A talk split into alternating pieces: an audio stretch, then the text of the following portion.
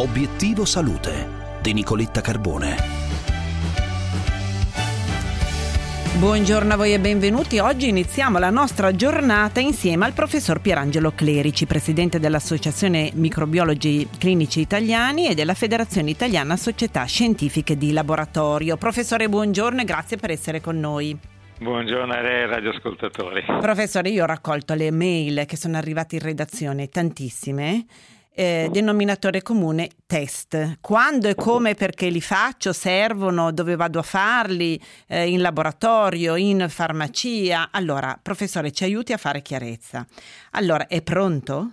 Pronto. Allora, così navighiamo tra le domande più comuni degli amici di Obiettivo Salute. Allora, molti ascoltatori mi chiedono se sia opportuno fare il test sierologico prima di vaccinarsi, per magari capire se, senza saperlo, ad esempio, abbiamo sviluppato un'infezione. Siamo stati quindi malati di Covid asintomatici e probabilmente quindi in questo caso avremmo sviluppato degli anticorpi. Professore, lo faccio o non lo faccio? No, assolutamente no. Se poi uno lo vuol fare per gusto personale, ma non ha nessun significato, per cui evitiamo un'indagine di laboratorio che non ha senso, tant'è che anche per coloro che hanno avuto il Covid, dimostrato anche da tamponi positivi in maniera sintomatica o non sintomatica, si prevede la vaccinazione dai 3 ai 6 mesi dall'ultimo tampone negativo. Il no è determinato perché a fronte di eventuali risultati positivi si potrebbe innescare un'idea di falsa immunità che genererebbe l'assenza di vaccinazioni successive, per cui assolutamente non fare nulla e sottoporsi alla vaccinazione. Professor Clerici, c'è chi invece pensa o vorrebbe, o già lo ha fatto, valutare attraverso un test se dopo la prima o la seconda dose di vaccinazione ha sviluppato l'immunità. Questo può essere fattibile dalla quinta settimana dopo la seconda dose di vaccinazione.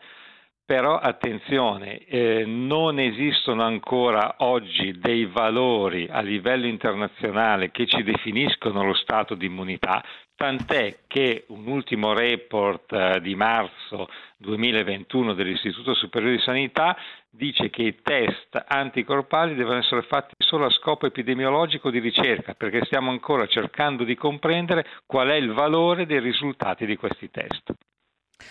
Professore, andiamo a capire la differenza, ci aiuti a capire la differenza tra i test che facciamo in laboratorio e i test invece disponibili in farmacia. Che differenze ci sono? Ci sono differenze sostanziali, perché i test che effettuiamo in laboratorio dal punto di vista della ricerca anticorpale sono test importanti, utilizzando tecnologie in chemiluminescenza che valutano reazioni particolari che avvengono con tecnologie ultramoderne. I test che noi facciamo in farmacia per la ricerca degli anticorpi invece sono i cosiddetti pungidito, che ci indicano solo qualitativamente se ci sono o meno gli anticorpi, ma non ce li dosano.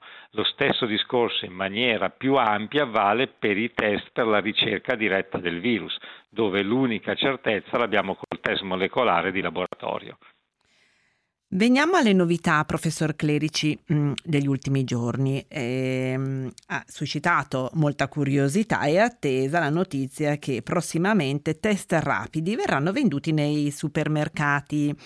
Di che test stiamo parlando? Come funzioneranno? Chi dovrà o potrà utilizzarli? In quali casi?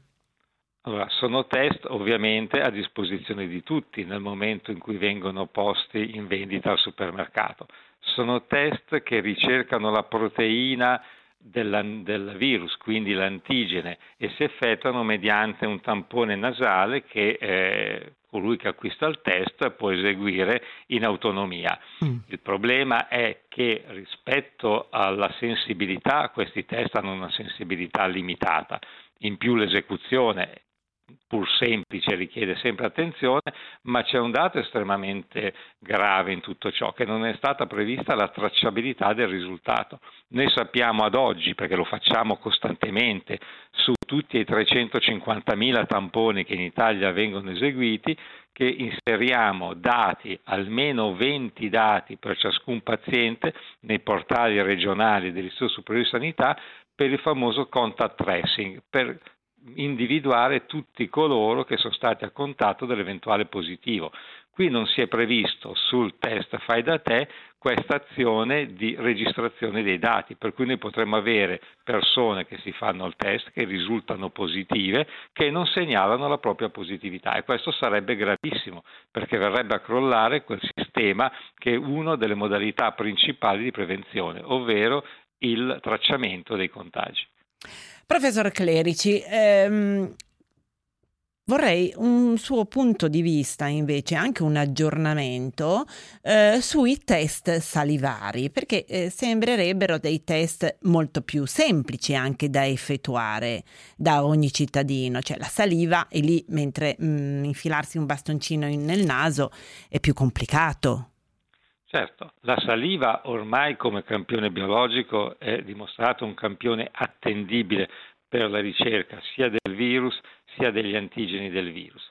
Il problema è comunque sempre quello di valutarne la sensibilità, perché il test antigenico su saliva ha una sensibilità notevolmente inferiore rispetto al test molecolare che usualmente si fa in laboratorio. Qual è però la problematica che oggi sorge? È che con la riapertura delle scuole e di altre attività si ritiene che il test salivare possa essere utilizzato come test di screening. Bene, sicuramente si potrà andare in questa direzione, ma ad oggi non abbiamo ancora la certezza della funzionalità in sensibilità e specificità dei test antigenici salivari, per cui pensare di saggiare almeno 2 volte alla settimana 8 milioni di studenti più tutto il personale scolastico diventa un'impresa che non si può caricare ancora sulle spalle degli ospedali, per cui bisogna prima gestire il sistema, avendo coscienza che i test salivari possono essere un utile strumento. Soprattutto pensiamo ad esempio anche ai bambini piccoli. Assolutamente sì, perché ricordiamoci sempre che le vaccinazioni non possono essere effettuate al di sotto dei 18 anni con qualsiasi tipo di vaccino, perché oggi la regola licenziata da EMA e degli altri enti regolatori è questa, per cui dovremmo controllarli.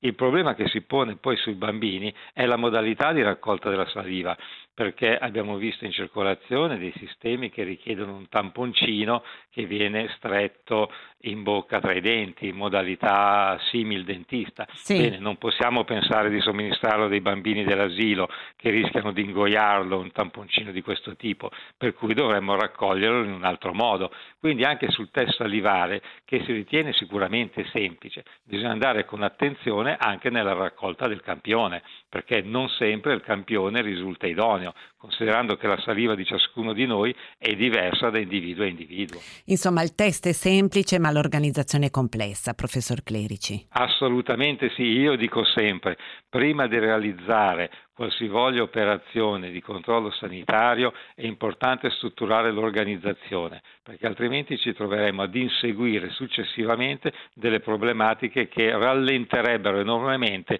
i risultati che ci attendiamo. Per chiudere, professor Clerici, un suo commento sul pass vaccinale. Lei che ne pensa? Ma il pass vaccinale è sicuramente uno strumento di natura più politica che scientifica per far circolare le persone, questo ormai è assodato. Io mi pongo dei problemi sulle modalità in cui verrà rilasciato, perché può essere su test vaccinale, può essere su tampone negativo, ma con quale modalità il tampone deve essere eseguito, per cui ci sono tante situazioni che andrebbero controllate. E poi mi pongo un secondo problema, il test vaccinale.